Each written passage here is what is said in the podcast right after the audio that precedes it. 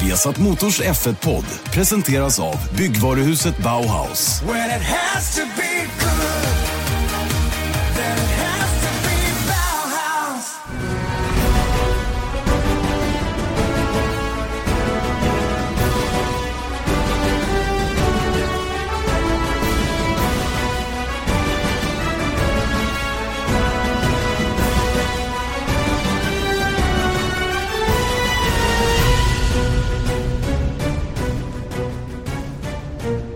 Ja, hjärtligt välkomna ska ni vara till eh, Viasat Motors F1-podd. F1-podden med Janne Blomqvist och Erik Stenborg.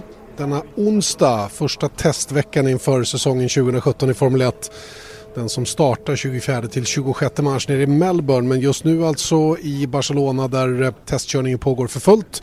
Jag på plats här i Barcelona. Erik du fick eh, vara hemma i Stockholm den här veckan, kommer ner och besöker eh, Barcelona nästa vecka. Ehm, är du lika uppe i varv som jag? Ja, jag älskar dina ljudeffekter som kommer genom din mikrofon.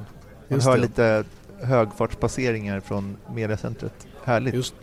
Jag sitter alltså inne i mediacentret då med och målrakan alldeles till höger om mig då mitt emot den stora huvudläktaren här och eh, här kommer till exempel Marcus Eriksson förbi med den eh, jagande Fernando Alonso alldeles i bakhasorna. Och eh, Marcus Eriksson kan ju berätta då i direkt nu då kör en så kallad race-simulation nu på eftermiddagen och eh, ligger och nöter varv. Eh, Alonso däremot i McLaren-bilen har väl haft det lite jobbigare så här långt uppfattar jag det som. Jag var till och med ut på i början av eftermiddagen längs banan och tittade lite grann och McLaren-bilen ja, den ser, inte, den ser inte jättebra ut, det kan jag inte påstå. Nej. Men du, hur ser bilarna ut i verkligheten? Alltså, Eh. hur är känslan när du ser dem? Nej men det är ju, eh, det, jag måste säga att eh, förändringen på bilarna som man har gjort från de här höga bakvingarna och smala bilarna till de här breda låga den är, den är markerad och den är väldigt väldigt tydlig och jag, jag uppskattar alltihopa måste jag säga. Eh, det som också är, tycker jag, noterbart när man står och tittar på bilarna det är hur, eh, hur lite rörelse i dem nu. Nu har de väldigt mycket grepp, det märks. Och det märks under inbromsning, det märks under acceleration. Eh, raggarskriken från däcken är borta. De eh, har mycket, mycket mera vad ska, vad ska jag kalla det? De, man, förarna måste vara mycket, mycket mer aggressiva med bilen och det hör man ju också i kommentarerna som, som jag har fått från Marcus Eriksson och sådana saker att det krävs körning på ett annat sätt. Va? Man har flyttat fram bromspunkterna med 20 meter kanske och ja, det, det är stor skillnad rent generellt verkligen. Mm. Ja, det är kul också för jag, jag såg någon kommentar från Hamilton bara att han, han, han har ju blåmärken liksom, efter att ha kört de här bilarna. Så Ja, att det, det känns ju brutalt i alla fall. Eriksson kommer in i depån nu för att rulla nedanför mig här. Ehm, Jag pratade med Marcus om det också. Första dagen han körde då gjorde han ju tider som var sämre än, än 2016. Och eh, då var det nog svårt för honom att ha någon uppfattning egentligen om hur fort det går. Men idag efter lunchuppehållet när han hade varit ner på 1.21,8 vilket är en lägre varvtid än, än fjolårets pole. Ja då börjar han ju liksom att märka att det går fort i kurvorna här riktigt ordentligt. Även med Sauberbilen då som inte ska vara lika effektiv och snabb som de allra bästa. Det, det är självklart. Va? Men då börjar han liksom att känna av potentialen. Jo, Det blev väl 50 varv tror jag eller någonting eh, före lunch här. Och han är stark, han är vältränad så han märker inte av det nu. Va? Men, men i ett race sen så småningom då, då eh, tror han säkert att det, det kan kännas lite grann. Vi, vi får väl höra ikväll nu när han berättar hur det var när han har legat och nött och gjort sin race-simulation här. Ja, han har väl gjort eh, en, redan nu, nu är klockan 25 när vi spelar in där så det är 20 minuter kvar men, men eh, ja, han kommer vara en bra bit över 100 varv. Ja, 100 nu precis tror jag när jag tittar på tavlan. Jag försöker se 103 tror jag det står. Den sitter lite dumt till för mig. Men 103 varv tror jag han har gjort så här långt. Då. Det, är ju, det var ju framförallt målsättningen med dagen att, att få ihop mycket varv. Och sen uppfattar jag dessutom att teamet har fått ordning på den här bilen. Den, eh, den bråkade lite med dem i, i, i måndags. Eh, det var, inte, det var många små grejer som inte fungerade och man hade inte lärt sig bilen helt enkelt. Det tar ju tid att scanna in allting och, och lära sig hur, eh, hur en, en viss förändring på, på, på saker och ting, vad det får för påverkan på banan och så vidare. Det var lite tidsödande och jobbigt arbete och dessutom lite små, småstrul med motor och sådana saker då, som gjorde ju att Antoni Antonio Giovinazzi tappade halva dagen igår. Mm. Ja, men det är kul, kul det där för att han, vi sitter och klipper, vi kommer i Australien ha två stycken olika reportage för att liksom följa lite på insidan hur det är och eh, dels att förbereda sig för att köra sådana här bilar och sen hur det är att köra dem och första delen då spelade vi in eh, som sagt i Los Angeles som vi har pratat om i podden tidigare, att eh, bara hur de fystränar innan. Och eh, då säger ju, vi sitter och klipper det nu så det är nämligen färskt i minnet. Mm. Eh, och han sitter och säger liksom att eh, det går inte att förbereda sig för att eh, köra Formel 1-bil så han säger så att det har varit så varje år efter de första testdagen att han har ont i kroppen. Alltså, att det, det är liksom det är, man kan träna nacke och det, det förbereder en men sen så krafterna är svåra att, att, simulera. Så att det kan du komma ihåg nu att om du intervjuar honom i slutet av dagen och han säger att allting är lugnt då har han redan erkänt att han har haft det lite tufft under testerna innan i alla fall och det finns ingen anledning att han inte skulle ha det nu. Nej, det, det är jag helt övertygad om att det känns i kroppen. Sen, sen är det förarna generellt sett väldigt, eh, de är inte så sugna på att erkänna sådana saker. Va? Men eh, jag är helt övertygad också om att det känns ordentligt i kroppen när man är klar efter en dag med ja, över 100 varv som det blir då för Marcus Eriksson idag. Och det är väl därför mm. Mercedes har delat upp det tror jag på sina gubbar och kört en förmiddag och en eftermiddag där ehm, eh, Bottas och Hamilton har kört halvdagar istället då, och det speciellt med tanke på att de har gjort så fantastiskt många varv. Mercedesbilen är ju osannolikt. Den är ju bulletproof verkligen. Och eh, mm. de har ju till och med som bra baseline-koll på den där så de kan, de kan spela runt lite grann med setup och det var nog det man hade gjort med Valtteri Bottas igår när han gjorde sin race-simulation för att där eh, såg det inte bra ut enligt tyckare som hade varit längs banan och sett honom köra. Att det såg stökigt ut helt enkelt. Och och eh, han hade ju dessutom en avåkning kurva 9 där han slog i muren lite grann. Va? Så att, eh, och, och, och de vet helt enkelt var bilen är bra, hur de ska ställa in bilen för att den ska vara på bra så att säga va? och fortfarande väldigt konkurrenskraftig. Men sen vill ju de också testa i ytterkant av allting i hela spektrat för att se vad som händer med bilen. Och, och eh, mm. Trots detta kan de ligga och nöta varv efter varv efter varv. Alltså 160, vad sa jag, 166 varv igår tror jag det blev för Mercedes. Det är ju mm. fenomenalt verkligen. Ja, det är inte så dumt. Men jag kan också, jag vet inte, det här har jag inga bevis för, men jag kan också tänka att här, även om det är helt nya bilar i år så kanske Hamilton är mer van att köra en Mercedes i och med att jag antar att det är väldigt mycket, det finns likheter även om det inte är samma bil. Så det kan ju också vara en, en sak om det ser stökigt ut för botten så kanske han inte bara är riktigt van heller.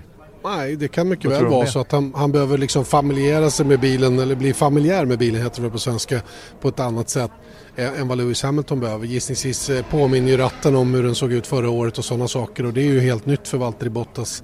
Eh, bara en sån sak då med, med hur man jobbar med den bilen och sådana såna grejer. Så eh, jag tror säkert att det är en lite längre inkörningsperiod för, för Valtteri Bottas än vad det är för Lewis Hamilton. Mm. Men då har vi konstaterat att eh, Mercedes ser ut att vara vinnare, andra vinnare.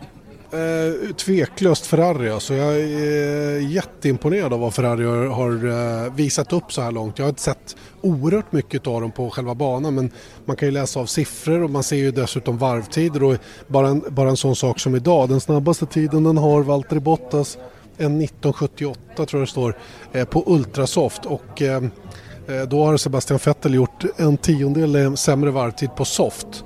Och eh, det är väl sånt som jag tycker imponerar från Ferraris sida. Sen behöver inte de varvtiderna betyda ett smack egentligen då beroende på hur mycket bränsle det var i och, och förutsättningar i övrigt och sådana saker. Men jag tycker ändå det är en fingervisning åt rätt håll.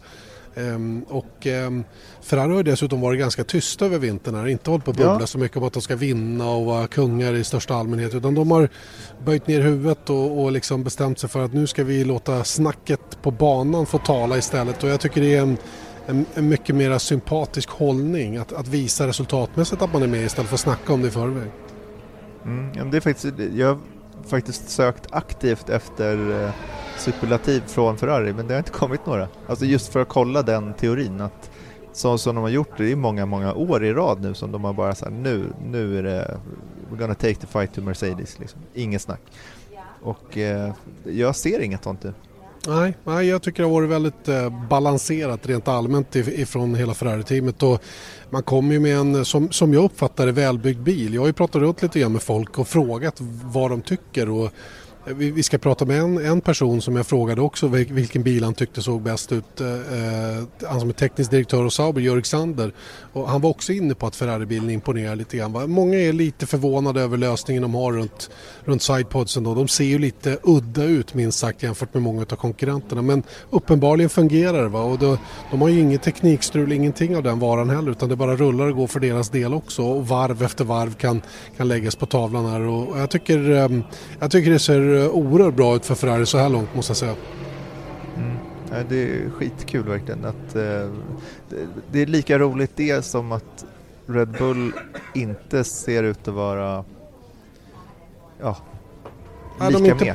De är inte på samma nivå just nu men, men eh, där har jag också lyssnat runt lite grann och det var någon som ställde frågan till mig i, i min blogg i morse om det är så att Red Bull, för någon hade läst till att det var så att de, att de är här med en, en mycket enklare bil än vad de egentligen kommer att tävla med och jag sa varför skulle de göra det? Det, det, det finns ingen logik i det att de skulle komma hit och, och, och liksom släppa fyra testdagar med en bil som de inte kommer att tävla med men men när jag har lyssnat vidare lite grann så, så verkar den teorin stämma faktiskt. Att de är här med en, med, en, med en bil som man egentligen bara bekräftar att drivlinan fungerar, att det, det aerodynamiska konceptet man har valt Eh, fungerar och man är så oerhört trygga i korrelering från, från eh, alltså att eh, värdena från vindtunnel och data CFD att det stämmer i verkligheten. Så de kan vara reaktiva, det vill säga de kan vara väldigt sena och dessutom har de ett rykte om sig att väldigt, väldigt snabbt få fram delar till bilen.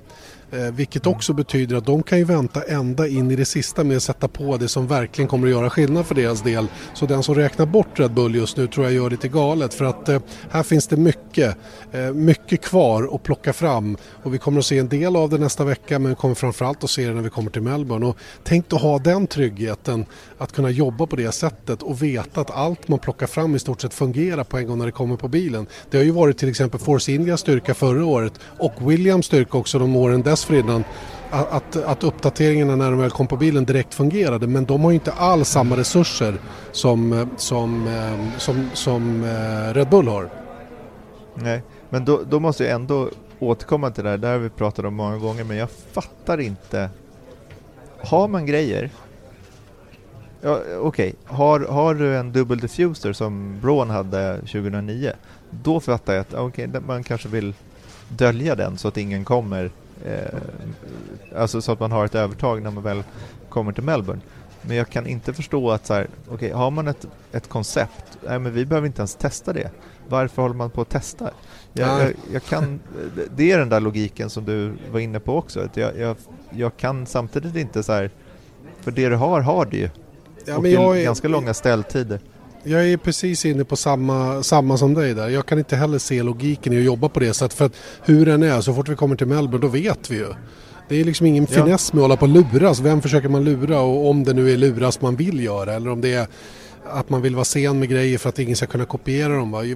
Du och jag vet ju ganska lite om spelet som pågår, eller ja, vi vet en del om det, om spelet som pågår under, bakom kulisserna här, om hur mycket man fotograferar och konkurrenternas grejer och, och sådana saker. Men du och jag vet ju också att många har sagt till oss hela tiden att bara för att någon har ett koncept så är inte det bara att kopiera och sätta på sin egen bil. Nej. Så det, jag, jag, jag, fattar inte heller riktigt. Va? Men eh, uppenbarligen verkar det vara på det här sättet om man får, om man får tro de som jag pratar runt med. Mm. Ja, det kanske ger någon tusendel här och var, inte vet jag. Men, men jag tycker ändå att så här, även om man har en trygghet i sin vindtunnel eller vad man nu kan tänkas ha, så det är ju på banan det ska funka och jag menar, man kan ju inte garantera någonting och det är därför jag tycker att det känns så himla förvirrande. Men fine, ja. nu är det så. Visst, visst är det så. Ja, därför så, eh, jag, jag, har helt, om vi pratar vinnare då så håller jag helt och klart eh, Mercedes som vinnare, jag håller helt klart Ferrari som vinnare och jag har Red Bull som bubblar. Det här är ju de tre toppteamen så det är ju ingen skräll att det, att det ser ut på det viset. Sen har vi den roliga, eller mindre roliga kolumnen då, nämligen de som är förlorare så här långt. Och, eh, mm. Eh, som är några... ganska rolig. Ja, ja, eller det är ju nästan, tra... det är nästan tragiskt. Ja, det är jättekul att prata om det för att det blir lite så här Ja, är, man strör salt i såren på något sätt. Va? Men, men, det är ju inte roligt att se McLaren den här testen heller ärligt talat. Va? Det är, nu florerar rykten i spansk media om att de tänker steka avtalet med Honda innan premiären. Kan du tänka dig ja. något sånt? Det är ju naturligtvis helt omöjligt. Det är ju för stora pengar inblandade tror jag. Och rent tekniskt är det inte... Ja men, men, men alltså inte igen säger jag bara. De kommer hit med motor, tre stycken har gått sönder redan. Och de har stått eh, allt för mycket tid i garaget och tittar man på bilen på banan ser den inte heller speciellt bra ut. Alltså, jag var bara ute nu efter lunchuppehållet och såg Alonso några gånger och bilen är eh, nervös, ins, insvängningen i kurvett 2. Äh, jag vet inte, det är, mm, det är någonting som inte är hundra där borta och det är som jag sa i vårt magasin igår att det är för mycket pajkastning där. Honda är tjuriga på McLaren och McLaren är tjuriga på Honda och det blir liksom inget konstruktivt av det. Vi har ju också omvittnat hört hur svårt det kan vara ibland att jobba med, med japanska organisationer för att få saker till gjorda och så vidare. Va? Och det, ja, jag vet inte. Det, det är inte roligt att vara i McLaren just nu. Nej, nej, alltså nej, men det, jag, jag, har nästan ingenting mer att tillägga utan det är bara så att man tänkte ändå att så här, okay, de tar fram en helt ny motor till i år och lägger de resurserna för nu, nu okej, okay, vi vet vad som har gått fel med de tidigare motorerna eller motorkoncepten och då åtgärdar vi det och sen så kommer de till banan och det är precis samma sak. Även om ja. det inte är samma saker som går sönder ja. så är det ju resultatet av det är ju exakt, det är ju karbonkopia. Ja, det, det är som sagt ledsamt va? och det är en oljetank till att börja med som är mm. feldesignad. Och sen var det något, um, ja, det handlar ju om det här med, med, med turbon och, och, hur man delat på kompressor och själva turbinen och den ska då eh, sammankopplas med en lång axel då som man har svårt att få hålla ihop och jag vet inte, det är, det är svåra saker naturligtvis som, som jag är för dåligt tekniskt kunnig för att ens kommentera lösningen för. Va? Men de har ju uppenbart kopierat det som Mercedes egentligen var först med, att man splittar på det här på det här sättet och, och fick en väldigt bra motor medan Honda nu måste komma, i, komma igång med det konceptet då eh, deras tredje säsong i Formel 1 och uppenbart verkar det inte fungera till 100% ännu. Mm. Tror du att eh, vi kan vänta oss eh, att McLaren drar Jenson Button-klausulen? nej, nej, det tror jag inte. Det är svårt, mm. att, svårt, att, det är svårt att se. De måste, ju, de måste ju också hålla ihop och ta sig samman och jobba som en grupp. Det går ju liksom inte att... Ingen kan ju spreta åt varsitt håll. Ingen är ju bättre än den svagaste länken och, och där får man ju på något sätt tillsammans försöka jobba ihop en team spirit så att man, eh, så att man helt enkelt kommer till start där med bästa tänkbara paket. Va? Sen kommer det i år, inte i år heller att vara något vinnande paket så som jag uppfattar det just nu i alla fall. Det, det står väl tämligen klart så här långt. Om de inte gör något mirakulöst nästa vecka. Nej, jag tänker mer att eh, en viss Alonso kanske är lite... Ja, jag, jag förstår att han Mer och mer sugen på den där Porschen. Jo, men det är klart att han blir det va, men eh, ja, jag vet inte. Då har han haft många möjligheter att hoppa av det här projektet i sånt fall. Och, Ah, jag tror han ger en sista chans i alla fall. Jag tror framförallt att han är väldigt, väldigt sugen att köra de här bilarna. Han har ju varit oerhört eh, positiv till förändringen. Att man nu, han menar ju på att folk förhoppningsvis glömmer de senaste fem årens bilar, de som togs i bruk 2009 då, där allting blev som ett, eh, som ett, som ett höghus. I'm Nick Friedman. I'm Lee Alec Murray. And I'm Leah President. And this is Crunchyroll Presents The Anime Effect. We are a new show breaking down the anime news, views, and shows you care about each and every week. I can't think of a better studio to yeah. bring something like this to life. And yeah, I agree. We're covering all the classics. If I don't know a lot about Godzilla, which I do, but I'm trying to pretend that I don't right Hold now. it in, hold it And our current faves. And... Luffy must have his due. Tune in every week for the latest anime updates and possibly a few debates. Oof. I remember, what was that? say what you're going to say, and I'll circle back. You can listen to Crunchyroll Presents The Anime Effect every Friday, wherever you get your podcasts, and watch full video episodes on Crunchyroll or the Crunchyroll YouTube channel.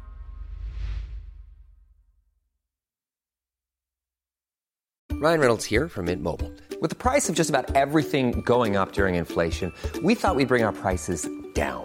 So to help us, we brought in a reverse auctioneer, which is apparently a thing. Mint Mobile unlimited premium wireless. Have to get 30, 30, bit to get 30, bit to get 20, 20, 20, bit to get 20, 20, bit to get 15, 15, 15, 15 just 15 bucks a month. So, Give it a try at mintmobile.com/switch. slash $45 up front for 3 months plus taxes and fees. Promo for new customers for limited time. Unlimited more than 40 gigabytes per month slows. Full terms at mintmobile.com. Som en del uttrycker med en smal och, och hög bakvinge. Nu ser ju bilarna ut som riktiga racerbilar. Och eh, ja, det, det är bara att tugga i sig för, för, för eh, Alonso och för Stoffel van Dorn just nu och jobba konstruktivt, försöka få ordning på saker och ting även om de kan påverka tekniken ytterst lite. Mm.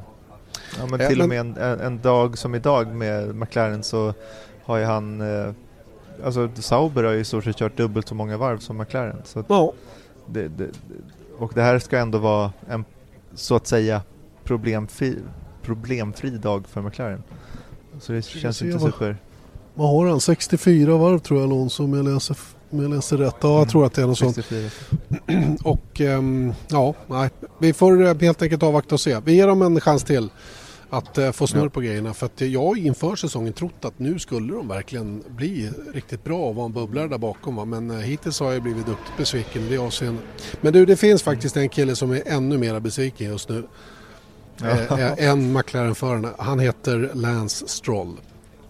Mm. Eh, Lance Stroll har inte övertygat så här långt kan vi väl kort konstatera. Hans första dag i bilen i Williams-bilen då där han kör och är ju omdiskuterad 18 år gammal, extremt rik pappa som har eh, sjösatt ju ett testprogram som kostade ett par hundra miljoner svenska kronor. Han var här så sent som förra veckan med den där gamla 2014-bilen och körde.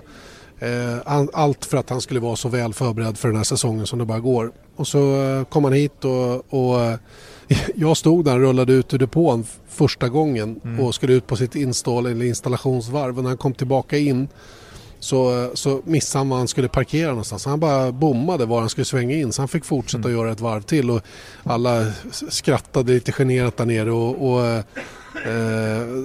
teampersonal sa att oh, det, det skulle vara så sa de och log liksom sådär för att skoja bort det. Mm. Ja, så kom jag i alla fall in och satte igång och testade och sen på det fjärde eller om det var femte varvet så snurrade han och slog sönder framvingen bort till kurva 9. Och eftersom det är ont om reservdelar i testläget så blev ju bilen stående resten av den dagen.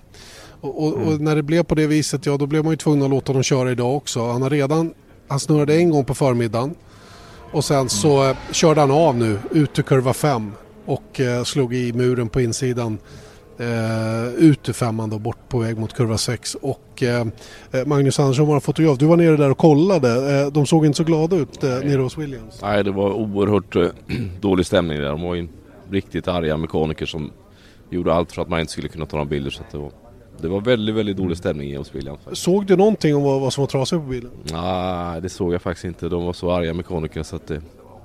Det, det, var så, nej, det, det finns en bild där på det, det, finns en bild på Autosport, eh, deras live-timing och man ser att han har gått liksom med nosen mm, han kan ha touchat över. i någonting annat också men, men nosen, man ser att åtminstone vänster eh, framhjul står åt och pekar åt, åt fel håll. Också. Mm, kan tänka mig ja, det. Och, och det är såklart hela näsan också. Och det stämmer ju med de bilderna som man ser också. Han har gått liksom han har väl tappat bakänden ut i kurva 5 och sen har bilen bara skenat tvärs över banan då i diagonalt och så in i muren på insidan och det var ett stort svart sådär däckmärke på insidan där också.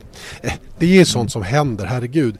Det är väl en sak men nu under testerna så har man inte råd med det här. Det finns ju inga grejer och det kanske är så att eh, Felipe Massa får stå halva dagen imorgon och det här är sånt som kan bli väldigt, väldigt avgörande när det gäller förberedelserna inför det här och framförallt så måste man ju också ta hand om Lance Stroll och hans vad ska jag säga, mentala mentala bit. Han blir ju inte starkare av att göra de här grejerna gång efter annan.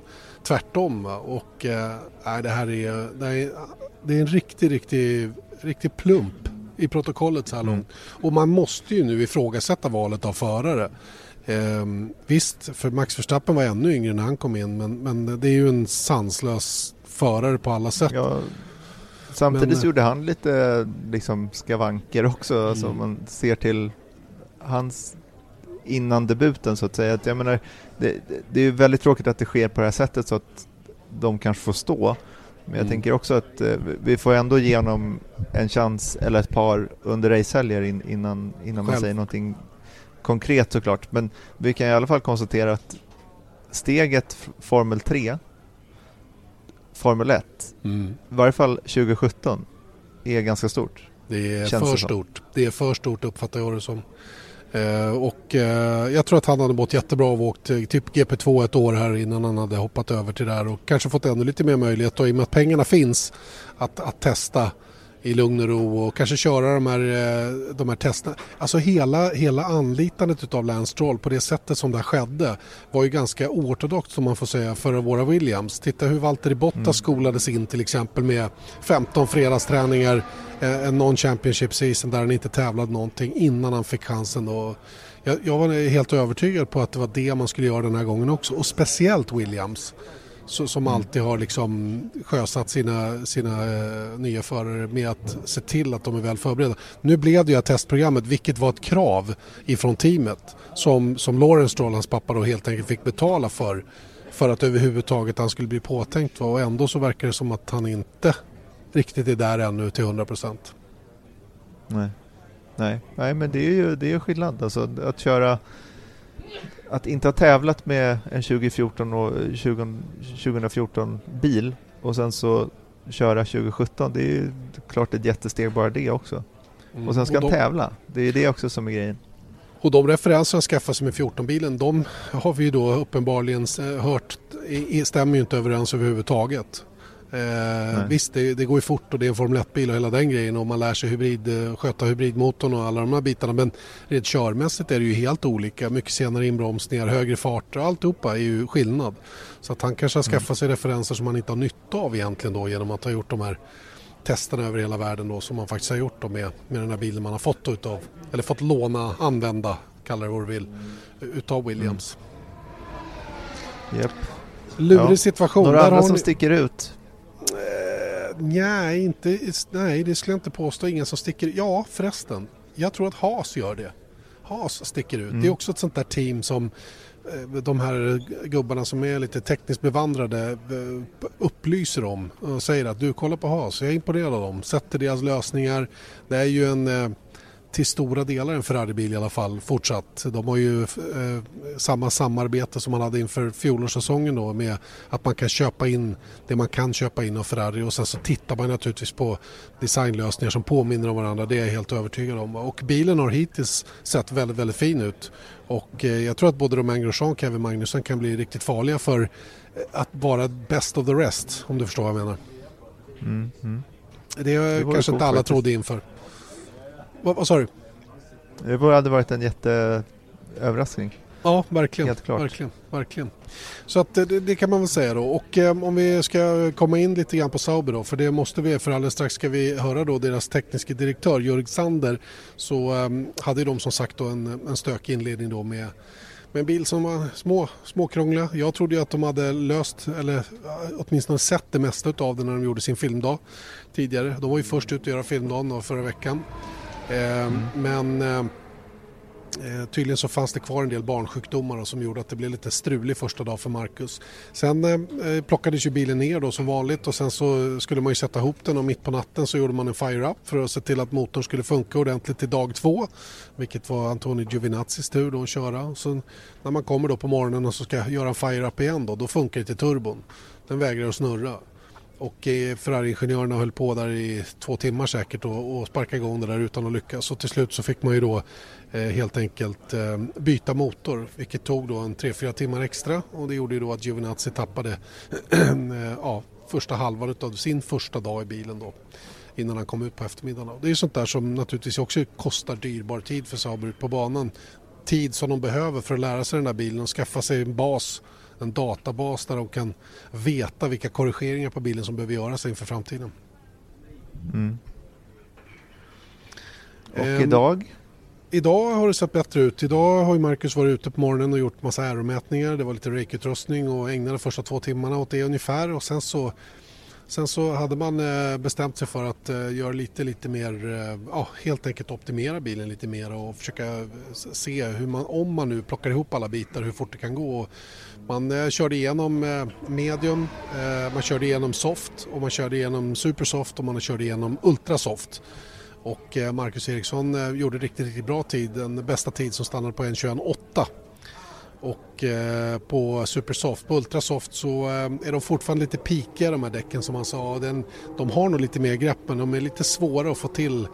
Eh, han gjorde väl egentligen bara en förbättring i sektor 2 där på Ultrasoft innan, innan eh, ja, innan han tappade i de andra sektorerna. Så det blev ingen förbättring på den allra mjukaste gummiblandningen. Men eh, det var ju helt annan fart på bilen idag jämfört med vad jag sett tidigare. Och det är, ingen, det är inte så, så att de har tankat ur all bensin och sådana grejer. Långt, långt därifrån. Utan eh, mm. det var bara helt enkelt att man började plocka ihop det och, och titta lite grann på, på vad man har för potential i den där bilen. Ja, väldigt eh, roligt. Jag ser 113 varv nu på, på Ericsson. Även om det här eh, lyssnas efteråt så eh, det rullar på också. Att just att de gör, verkar vara pro problemfritt.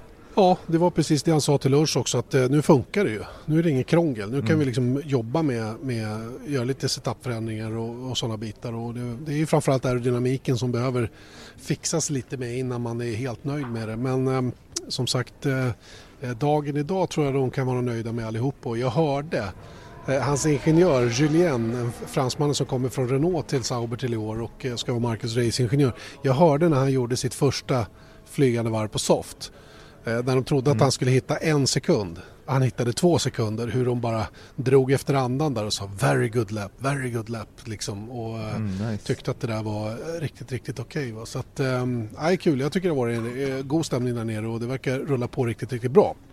Och det här mm. föranleder oss att ta oss in då på Eh, Eh, intervjun som jag gjorde under förmiddagen med eh, teamets tekniske direktör, nye tekniske direktör då, han har kommit in från Audi och tagit över det här jobbet. En, en position som han egentligen inte haft någon anställd på sedan Mark Smith slutade där förra året.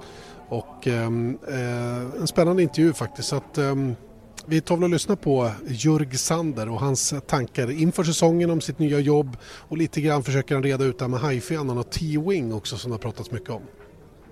Jörg Sander, new technical director of the Sauber team. Uh, how are things going? Things are going rather well. I'm quite pleased. Uh, we have quite a, a positive time here. Um, let me say, yesterday was a bit more difficult because we lost uh, a lot of track time in the morning uh, because of an engine issue. Um, the issue itself is not understood yet. It's something that Ferrari has to investigate. Um, also, that may have been a smaller issue. Um, of course, the effect is greater because if you have to do an engine change, you just lose too much time. Yep. So we, we lost the morning. And uh, for us at the moment, of course, as we're trying to understand our car a bit better, uh, that's op- obviously a, uh, a lot of, of, of, time that we uh, need at this stage in the project to um, understand the car much better. Mm. As I said, you are the new technical director coming from the WEC uh, and, and Audi. How is the transition coming from, from sports sports cars into Formula One? It's actually not that difficult, you know. Um, also, the cars look uh, fundamentally different, uh, primarily because they have uh, some roof on top in the WEC as well as wheel arches. Um, let me say um, the physics are the same. So we're still talking about very fast race cars. Um, they're quite complex as far as the um, uh, technical configuration and the concept uh, is concerned. Uh, we're talking about um, high performance cars, so there's a lot of aerodynamics involved. Uh, there's high performance tires involved. There's a, a lot of uh, chassis technology involved, and of course, we have hybrid systems. Um, so there are quite a lot of similarities. The one big difference you you may want to um, say or in, indicate to is of course uh, in the WEC. Um, you have uh, more freedom with regards to the drivetrain. You have different drivetrain concepts there. Uh, in particular, last year when Audi was still there with its diesel hybrid concept, and um, I think the, um, the governing body, um, FIA as well as the ACO, together uh, with the manufacturers, have done a very good job to to define the equivalence of technology in a way that you finally found a lot of uh, very interesting, challenging races. So that was very positive.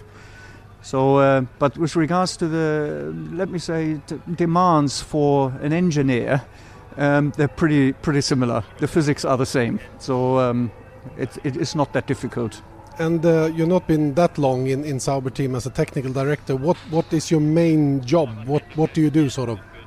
Right. I think at the first stage, I do have to understand um, um, what's the configuration of our organization.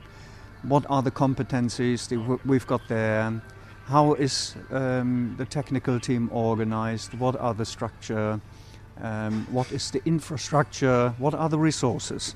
Because quite clearly, what we do understand is what we have to deliver. Of course, uh, we have to design and, and build uh, fast racing cars, and hopefully they're going to beat all the others. so somehow, uh, exactly. So this is uh, pretty well understood. Now you need to make sure with what you have got, uh, you formulate a kind of a mechanism which um, incorporates a lot of procedure and process. A good understanding, a good, good communication, a good information flow, a good uh, decision making process in order to improve the efficiency from such an operation um, to basically get the most out of it. Um, so what that means is we do understand that every one or two weeks we have a race. We have to bring a car there. The car is fighting against the competition. So you want to make sure that within these short times you bring a car that is able to fight. So, and because of the limited time available, you have to make sure that the people that work on this are working on it in a very organized fashion and that they get the most out of this and establish and define something which is able to compete in a proper manner. So, and um, I'm, that's the, the job that I'm looking into first. The, the, the car was largely designed. Of course, I'm looking into, um, let me say, the overall concept. I do want to understand if what the boys have done so far is, is good, um, it works fine. So that's what I'm looking into. I make sure that uh, we set the right uh, development direction um, because we have an ongoing development, primarily in aerodynamics. So we want to make sure that as the season goes along, that we develop the aerodynamics and therefore the car in the right direction. But uh, as I mentioned before, the other thing is make sure the organization works effectively and efficiently. So, and that means you have to make sure you recruit, recruit the right people. Um, you have to people into little groups and departments so they can work on the tasks that they're required to deliver. And that, that of course, um, is very important. But also, this requires time um, to make it work because what it usually means there is um, a change management involved. So, it's a little bit of change of culture how people work. Yeah, and naturally, as people work together for quite a long time, they found their own individual comfort and that they don't want to let go. So there will be a couple of elements of resistance, but there's some other that embrace all that uh, largely, and, and therefore uh, they will help to move all these things uh, uh fast forward. Mm-hmm. Uh, you come from a rather money strong organization without. This is Paige, the co-host of Giggly Squad, and I want to tell you about a company that I've been loving, Olive and June. Olive and June gives you everything that you need for a salon quality manicure in one box. And if you break it down, it really comes out to $2 a manicure, which is absolutely insane. It's also so easy to get salon worthy nails at home with Olive and June. The difference between how your nails used to look when you did them yourself and now with the Manny system is a complete game changer. The best thing about Olive and June too is it's a quick dry, dries in about one minute, lasts for five days, and full coverage in up to one to two coats. Visit oliveandjune.com slash perfect Mani 20 for 20% off your first system. That's oliveandjune.com slash perfect Mani 20 for 20% off your first system. Say hello to a new era of mental health care. Cerebral is here to help you achieve your mental wellness goals with professional therapy and medication management support. 100% online. You'll experience the all new Cerebral Way, an innovative approach to mental wellness designed around you. You'll get a personalized treatment plan from a therapist, prescriber, or both in a safe and judgment free space. Your cerebral therapist or prescriber will outline a customized plan with clear milestones along the way so you can get to feeling your best. With Cerebral, you're not alone in your mental health journey. We're here to empower you to live a fulfilling life.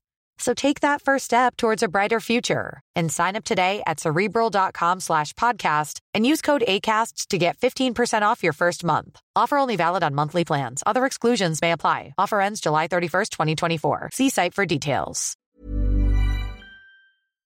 Now they cancel their sports car uh, sort of um, driving Yeah. and uh, coming to a, a small team in Formula One, a really Yeah. small team in Formula Yeah. One with a tough situation financially, at least uh, uh, back in time. Uh, did you ever hesitate coming to Formula One to Sauber, coming back to Sauber? No, not not at all. Of course, I I uh, always have been uh, still in touch with the team. Uh, I know um, a lot of people there, um, and there's a lot of familiar faces that I do remember from the, the days when I worked there as a chief designer. So no, I I adore to work for the team in the past, and I do so now.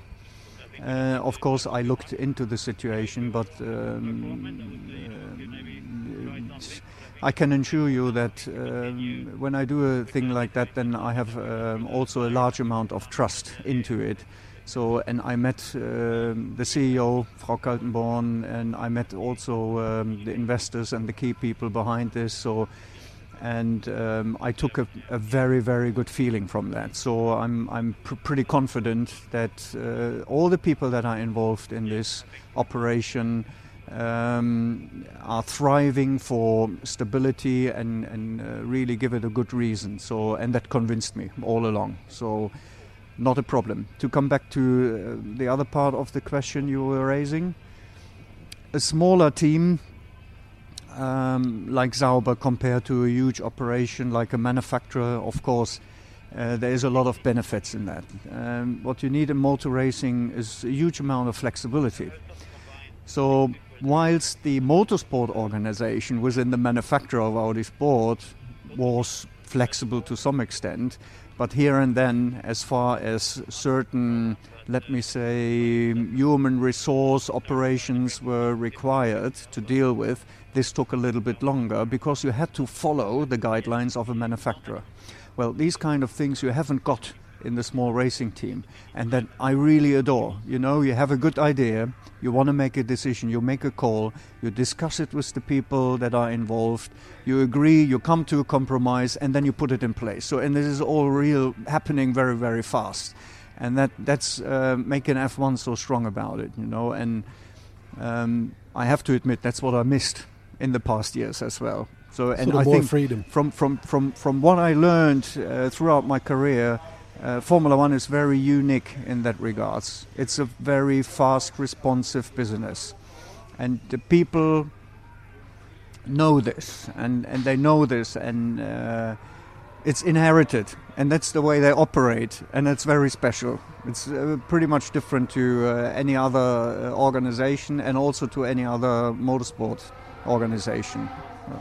Um, talking more about uh, the technical side of Formula One, the big talking point this year Mm. is, of course, the shark fin on the car and uh, Mm. the T wing and stuff like that. Can you sort of explain the shark fin, the philosophy behind it? Why is it Mm. there? Mm, People don't really like it. Everyone doesn't really like the, the, the looks of it, but uh, I guess Mm. it it makes your car Yeah. perform. Yes, absolutely. So uh, there is perhaps a little bit of a contradiction between the um, aesthetics and uh, the technical functionality. So of course, there we have an aerodynamic uh, uh, advantage from it. Um, it's basically to do with the flow towards the rear wing. Um, you you want to make sure that the the flow is clean and it's um, uh, of high energy uh, to make the wing perform properly. So usually without the fin, uh, you would have uh, sort of vortices and disturbances um, from the wake of the top of the engine cover and your air horn, and um, the fin helps to basically calm that down. So and, uh, that's why you do that. So the regulation gave us freedom to do so. So technically, it's it's um, a kind of a feature that you want to make use of. Uh, we can see that Mercedes is trying both with the shark fin and without. Is it possible that, for instance, Sauber would would go on some tracks without the fin? It's um, again, it may happen. There may be some tracks where you have a different philosophy with regards to the overall efficiency of the car. Um, but ultimately, so far, what we understand is it will have a positive impact. So that's not what you want to lose. But you may end up with alternative solutions instead. So and we have seen that already here. Yeah, so the especially T-wing, yeah. the team that you mentioned Yeah. came up with different um, different ideas with T wings attached to the fin or some exclusive arrangement of um, uh, T wings. And that for sure will be something that we will be looking into as well. Is the T-wing? Can you sort of tell me what the T-wing is doing? Do you have an idea? I, don't, I, I think it's not uh, to produce downforce on itself. It's more to do with flow optimization towards the rear wing. That's Same that- same thing as the shark fin, it's basically. improve, improving um, functionality and efficiency of the rear wing. Uh, exactly. Hmm. Yeah. If we look at the car itself in general, it's it's wider this year. We have wider tires. Uh, is that uh, complicating things when you design the car? Do you think? Well, it does, of course. Um, or let me put it in a different wording and a different phrasing, because the, the tires, um, they're of course very much welcome. They're wider, which means you get a better level of grip. Um, the aspect that you don't like about it's because they're larger, they're producing more drag. And not only they produce more drag, the wake of the tires, so that's all the turbulences they create, it's detrimental to aerodynamic performance. So that's, that's where all the people uh, will put a major focus on in trying to get the wake of the tires controlled in a proper fashion. That's why I see a lot of barge wards, turning vanes, vertical fins, horizontal fins. It's always trying to achieve the same sort of effect and trying to uh, um, find the right mechanism of trying to calm down these turbulences, which are, which are usually detrimental uh, to the performance of the car. So that's what we also put a lot of focus into, and uh, it's trying to um, uh, increase overall efficiency by minimizing the- drag, which is uh, largely caused by the tires, and uh, trying to reduce the disturbances that uh, simply being created by by the tires. You know. I guess Mm. it's an ongoing process to, to sort of uh, solve the key to the perfect aer- aerodynamics. The other thing that is very important on the car is the engine, of course. And you are running the 2016 engine from Ferrari, the last, the latest spec, anyway. Correct. Uh, how much disadvantage will that be? Because people are very worried about this being you dead last. All right. Yeah. Well, um, let me say it's uh, probably difficult to say how much more power the new units uh, will be generating. I I would assume they will be generating more horsepower, um, but then and this, is always a trade-off between uh, performance and reliability. So for us, it was of course very important to make sure we can come up with a packaging uh, which we can trust, which is reliable, and then we focus on the development of the car as far as aerodynamics is concerned. And we don't want it to have any, let me say, late project um, disturbances with regards to um, changing the cooling. Uh, which would then, uh, of course, block resources, uh, which, which are limited. So, let me say perhaps it's a slightly less risky route where it could be well an advantage in the, the, the beginning of the season, but perhaps later in the season we would have to accept that because of uh, a slight power deficit, we, we would um, uh, yeah we, w- we would have a deficit there. Uh, so that's something we, we would have to accept. Um, well, I think for the beginning of the season, I think from where we where we're looking, where we're setting our targets, I think it was uh, a sensible thing to do. It's a compromise. Of course, you have to sort of make the decision sometime. Um, are you happy with the Sauber car, the C36? Are you are you pleased with what you have produced? Yeah, I, I am. I'm really pleased. Um, I would want to say it's um, a very nice evolution from C35. Um, the guys have put an awful lot of work into um, repackaging the whole cooling arrangement. Um, the the whole back at the engine, the packaging is uh, really largely improved. They put a lot of focus onto weight reduction, or let me say weight optimization, because the larger dimensions, of course, mean extra structure, extra dimension, extra inertia, so extra weight. Uh, we have an addition of 20 plus kilogram uh, on the regulation, but that wasn't by far enough. So there had to be more uh, work and, and, efforts to be put into the, the weight aspect. So they've done this very well. And from an aerodynamic concept, let me say, yeah, it's. I think it's a very nice, solid work that we've done. We have a fantastic basis, and on this basis, I think we can develop uh, all along uh, throughout the season. You know, there, of course, there will be more things coming. The car will not remain in its current um, condition. Not even like in the first test coming to the next test, I guess it's. Absolutely. So the, you will see uh, quite some changes towards the next uh, test, perhaps even to the first race, and uh, well, that's what that's how we want to to tackle the um, uh, the season. Um, so, what from what you have seen on track now from the other teams, which team? I guess Mercedes is a given answer, but which team do you think has the, the nicest designed car? Well, I've seen a, a lot of uh, nice designs, I have to say. So I'm, and I'm always um, personally somebody who um, likes creativity and innovation. So I, I, I was uh, quite impressed by the Renault, I have to say. Um, I, I, think they've put a lot of work into their concept. Um, it's um, also from a packaging arrangement. They've they've done a, a huge step of course, the Mercedes. Um, it's um, the car probably to beat, but also Ferrari. I have to say they've gone a completely different route, pretty much like uh, their design. So. It, it's going to be uh, the two um, Ferrari and Mercedes, perhaps that uh, will lead the board. Um, Renault hasn't shown yet uh, its performance. I believe. I think there's probably more to come. Uh, Red Bull also, perhaps there's more to come. They, they seem mm. to have a very basic car in this first test anyway. And exactly, yeah, yeah. it's perhaps a similar approach. Yeah. So well, we, we will see. Uh, there's still a lot of things happening in the next two weeks, I believe. Mm? Uh, Jörg Sander, thank you so much for being on the podcast. I know you're very busy, so I won't hold you anymore. Um, good luck. Yes, thank you very much. Thank hope, you very much. Hope to see some good improvements. Thank you very much. Thank you.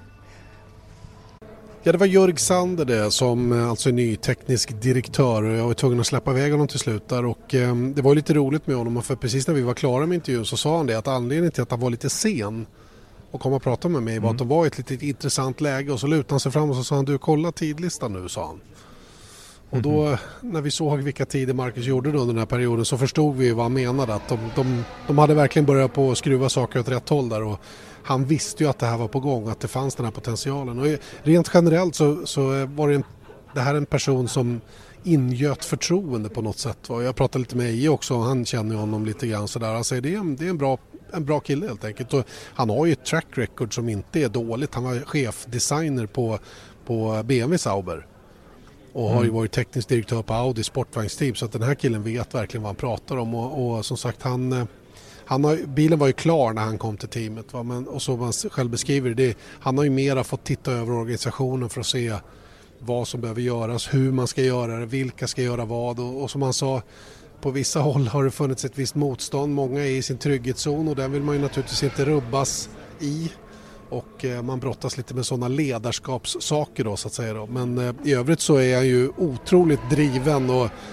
ja, på frågan eh, vad, vad, om man är nöjd med bilen så är han ju det. Han säger det verkligen. Jag tycker vi har fått till en väldigt, väldigt bra bil. Och vi pratar om drivlinan, folk är så oroliga om det här med 2016-motorn och vilken stor nackdel det är. Och han säger ju det som många andra sagt också. I början på säsongen så har man nog lite, ska man försöka dra nytta av att man har ett någorlunda tillförlitligt paket. Men senare under säsongen så kommer vi märka av att uh, de andra drar ifrån. Men uh, det, det, får vi leva med. Det, det var ett val vi var tvungna att göra och det är en kompromiss som han sa. Mm.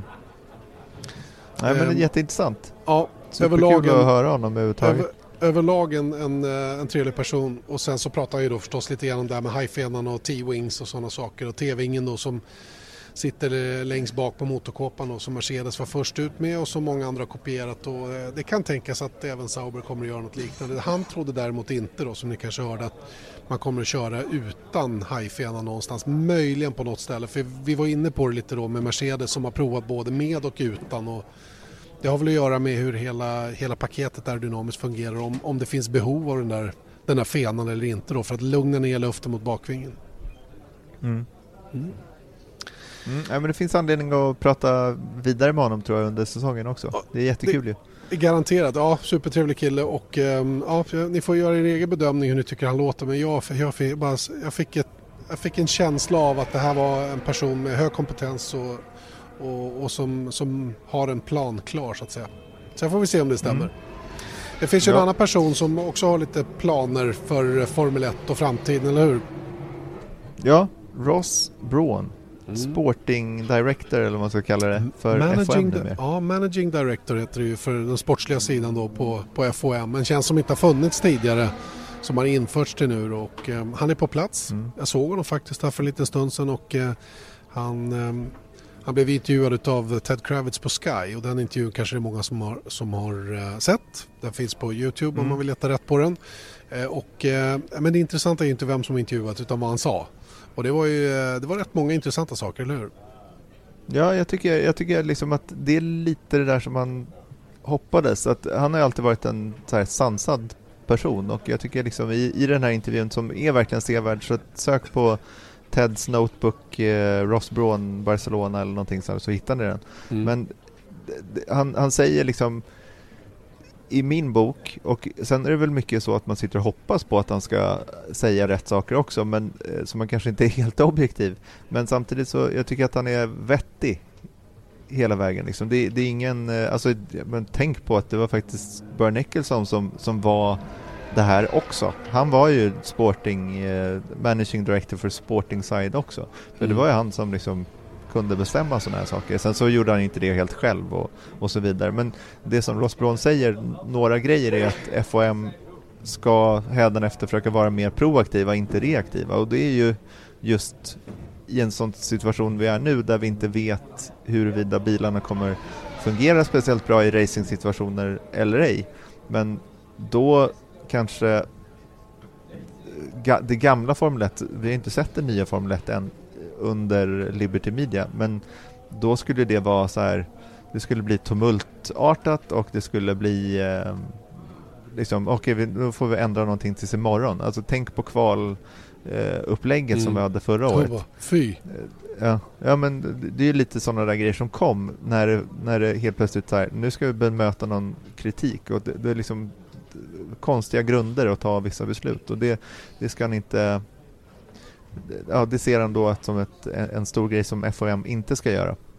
Samtidigt då så menar han att han ska ta in ett team av ingenjörer och tekniker och andra människor då som, som för att arbeta fram en vision för de kommande fem åren. Vart vill Formel 1 vara om fem år?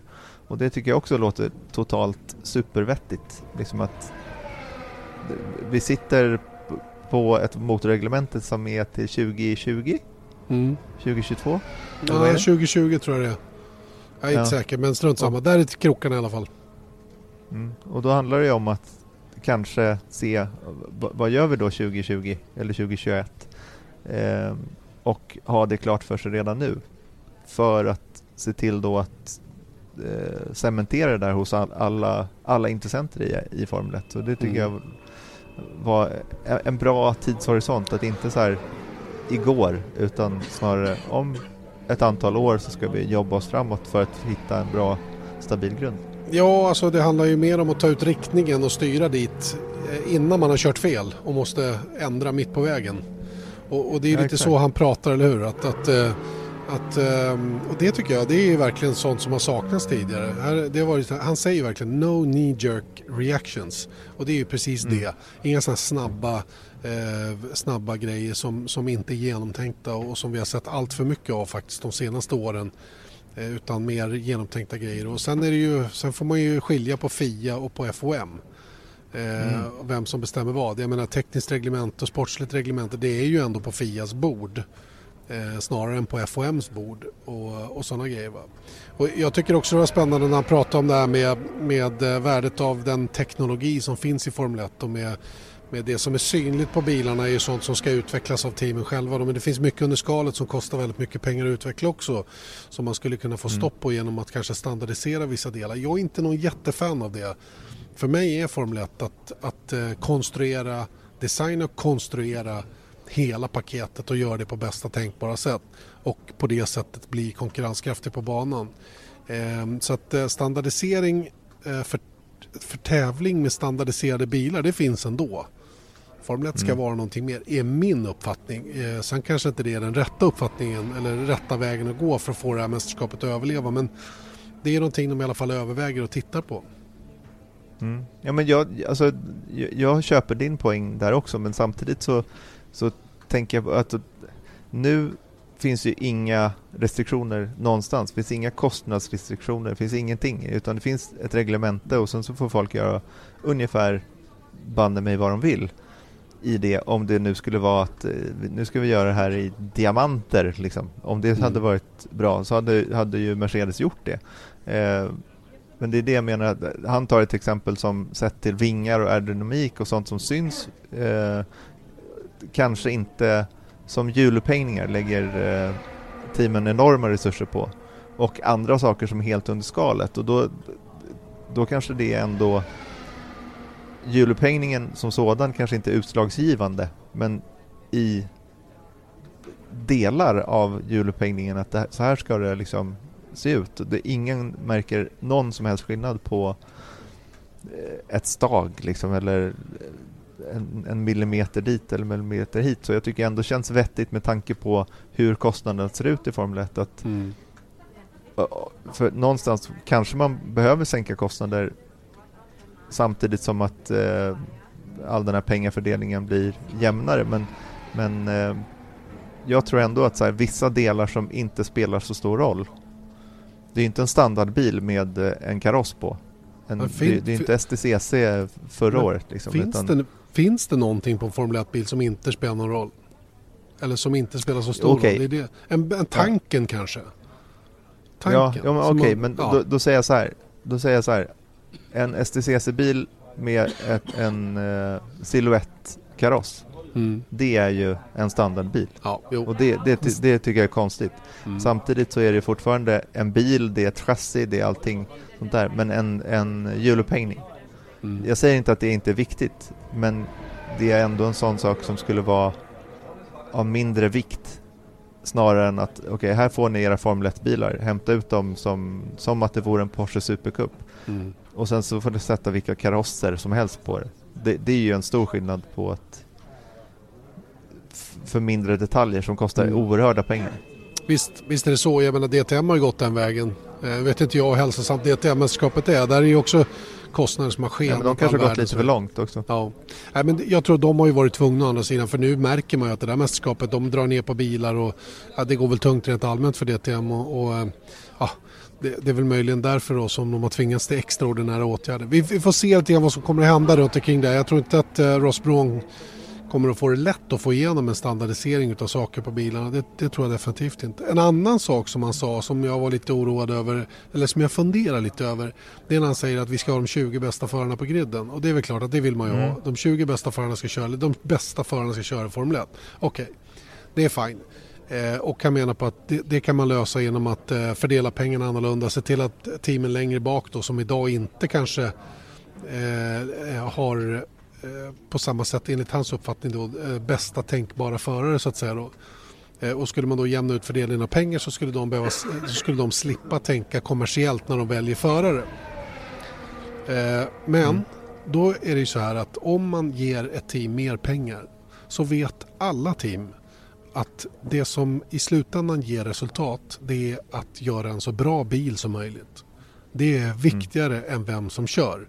Det får vi leva med. Sån är verkligheten och så kommer det alltid vara. Och därför så kommer eventuella extra pengar att i huvudsak pumpas in i att bygga en snabbare bil. För det är i slutändan det som det kommer att handla om. Och därför så tror inte jag på att han kommer att hitta de bästa förarna, att de kommer att köra i alla teamen, att vi har absolut bästa, bästa tänk på. Och sen finns det ju faktiskt en, en annan aspekt på det. Hur mäter man vem som är bäst? Mm. Hur mäter vi det? Det är ju inte, det betyder, bara för att du inte har kört eh, i rätt team, vid rätt tillfälle, i rätt mästerskap, i underkläder. Då ska du ha någon slags shootout om det här då? Eller vad då? Jag fattar inte. Vad är Nej. bästa, bästa förare? Det där, eh, det där tror jag är naivt att tänka så och det är konstigt att det kommer från Ross Braun måste jag säga med all den erfarenhet han har från Formel 1 att ens säga på det här viset för det har alltid varit likadant. Det har funnits mm. nivåer. Och dessutom, ja, och, och, dessutom i, i eh, det, dels har det alltid varit så, men om man tittar också på att vissa förare som har varit, kolla på Sanardi, mm. som var superdominant i Indycar. Sebastian Bourdais. Det funkar inte. Sebastian Bourdais, samma sak. Mm. Eh, jag menar, och vissa är jätteduktiga på eh, endurance, alltså Le Mans mm. sportvagnsförare. Mm. Det är en helt annan grej än att köra Formel 1. Så det är också en sån där grej att du kan ju inte mäta någon förare innan personen har varit i Formel 1. Nej, nej. Det är så... Och det är, exakt så är det. Det är så huvud på spiken så det finns inte. Och det är ju det som är problemet. Det de behöver underlätta det är att ta sig till Formel 1. Inte, inte, mm. inte något annat. För det är ju svår, det är svåra är att ta sig in i F1. När man väl är där, då gäller det att göra resultaten och då är du inte bra då tillräckligt bra då, ja då kanske man åker ut. Va? Men det är ju svårigheten att ta sig in i F1 som de måste komma åt på ett eller annat sätt. Och eh, mm. om, om det ska subventioneras eh, från, från FIA eller att man har eh, två friplatser på griden som, som, som är någon slags eh, uppflyttningsteam som man sedan jobbar sig vidare upp i sporten ifrån eller vad man nu hittar på för lösning, inte vet jag. Ja. Men att, eh, att eh, det skulle vara Ja, jag vet inte. Det, det, där, det där tyckte Nej, jag var konstigt. Det, det känns svårt och jag, jag, det, det är lite enkelt liksom, att, mm. att dra det kortet också tycker jag. Jag vet inte heller. Jag, och jag ser inte liksom vem det är idag så tycker jag liksom, vem är det som inte platsar? Ja, det är mycket Det är mycket Stroll då, liksom, i så fall som, som inte som... har gått stegen än. Nej. Eh, men i övrigt så liksom, det, det, det, Ja, det är bra herregud, förare i Formel 1. Ja, och det blir ju väldigt subjektivt vad man tycker. Jag vet folk som skulle kunna räkna upp eh, massor med förare som de tyckte skulle vara i Formel 1. Baserat på mm. annat de har kört. Men det betyder ju inte att de är bra och blir den bästa tänkbara i Formel 1. Alltså det där blir ju en tokig, tokig diskussion. Det är, den mm. sållningen finns inte och den går inte att göra på det sättet. Tar man sig till Formel 1 Nej. så är det genom att göra det på, på det sättet som finns. Genom att ha eh, någon som finansierar vägen in och det spelar ingen roll om det är Red Bull eller någon annan som finansierar för det krävs att någon finansierar, så enkelt är det. Mm. Och hörseln? Just det. Jag får säkert mothuggar och gärna det. Vi kan diskutera det. Mm. Gärna, eh, gärna. vi, vi, vi, kanske ska eh, gå framåt lite från allt som eh, Ross Braun säger men jag tycker en grej är lite kul runt Liberty Media eh, de nya, nya ägarna av Formel 1 alltså. Och det är just att teamen nu får filma på sociala medier. Wow! Stor grej. Att nu, nu ser man liksom, och folk är, alltså teamen är så galna att mm. filma med sina iPhones och vad de har. Att så fort en förare rör på sig in i garaget så, så finns en film där. Och det tycker jag är väldigt kul. Samtidigt så fick vi ett argt e-mail från FOM för att vi gjorde samma sak. Mm. Vi får absolut inte filma på våra sociala medier. Så att det, är, det är en clash där mellan nya och gamla FOM. Ja. Bara för att eh, teamen har fått tillåtelse betyder inte det att vi har fått det.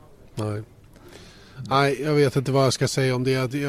Det blir ju få. Samtidigt släpper man in hur mycket folk som helst där inne i depån som får filma och göra både det ena och det tredje utan att någon har synpunkter på det. Så att, äh, det där handlar bara om att ha makt över oss som ackrediterade tror jag. Att liksom på något sätt mm. markera att det är de som fortfarande bestämmer över vem som får komma in här eller inte. Och jag tror inte att det var av ren elakhet utan det är för att de måste ha kontroll på saker och ting ett litet tag till tills man har hittat mm. ett sätt att lösa de här bitarna även för journalister. Så är det Jag försöker bara vara, vara, vara rolig här. Ja, ja. Det, du bara förstör. Det landar inte hos mig helt enkelt. Nej, du är lite, du, du är trött. Du är trött efter tre yes. långa testdagar. Exakt, ja. exakt. Visst är det så. Hörru du, ska vi, eh, vi har ju vår lyssnarfråga som vi gärna tar emot fler av. Ja. Eh, hashtaggen är F1-podden eller om ni använder min Twitter som är snabel F1 Janne B med små bokstäver. Eh, eller Fett-Janne som en del brukar säga. Eh, hur som mm. helst, eh, det var ju också ett försök att vara rolig då. På min egen bekostnad. Ja. Hur som helst. Det landar lyssna... inte hos mig det här Lyssnarfrågan vill vi ha. Vi vill ha in massor med lyssnarfrågor. Det är alltid kul. Vi har fått många. Men vi fick en som också är i relation till det som Ross Braun sa i den här intervjun. Och eh, lyssnarfrågan låter så här. Hej Janne och Erik. Tack för en jättebra podd. Mattias heter jag och jag har en fråga till podden. Ross Braun sa häromdagen att han skulle vilja ha ett så kallat Non-Championship Race på säsongen för att kunna testa raceformat och annat. Och jag skulle vilja höra er diskutera detta. Var skulle det köras någonstans? När på säsongen? Och hur skulle det genomföras? Med vilka bilar? Och vilka team? Hur många bilar per team? Eh, och, och, eh, och så vidare. Och hur skulle detta lösa sig ekonomiskt? Och hur motiverar man teamen till att lägga ut dessa pengar som det innebär att köra ett, ett extra race? Alright, då har vi hört uh, lyssnarfrågan. Uh, Non-Championship Race, vad säger du Erik? Bra eller, bra eller, eller ja. Ja. något fult?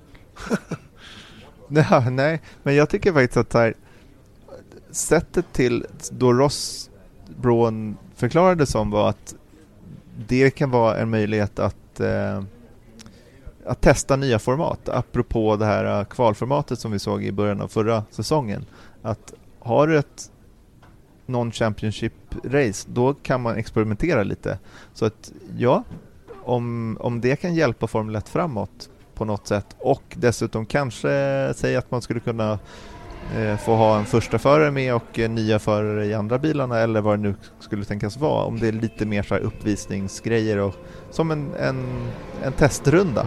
Det tycker jag verkar eh, spännande. Och i min, det- växte ju en idé i mitt huvud också naturligtvis runt omkring där och jag tänker mig att eh, VM kanske in- innehåller 20, 20 race, vi säger det. Mm. Och sen så, men det är 21 helger. Man har bokat in en, Mm. en 21 helg också. Som, eh, det är samma setup, samma team, samma förare, samma bilar, allting exakt lika. Men en racehelg är non-championship och i möjligen då ett annat format som man vill testa fram. Jag tror inte man ska göra det med gamla bilar, med andra förare. Jag tror att man ska göra det med befintliga befintlig setup så att säga och eh, så, så vill jag att det ska gå till och det får gärna vara mitt under säsongen, det får gärna vara efter säsongen, före säsongen gärna eh, i något land där det är varmt trots att det är vinter eller vad det nu kan vara. Va? Och eh, att man bakar in den här extra helgen i den totala budgeten på något sätt och att det, det sker då avtalsvis med FHM att så här gör vi för att säkra upp hur saker och ting ska se ut i framtiden.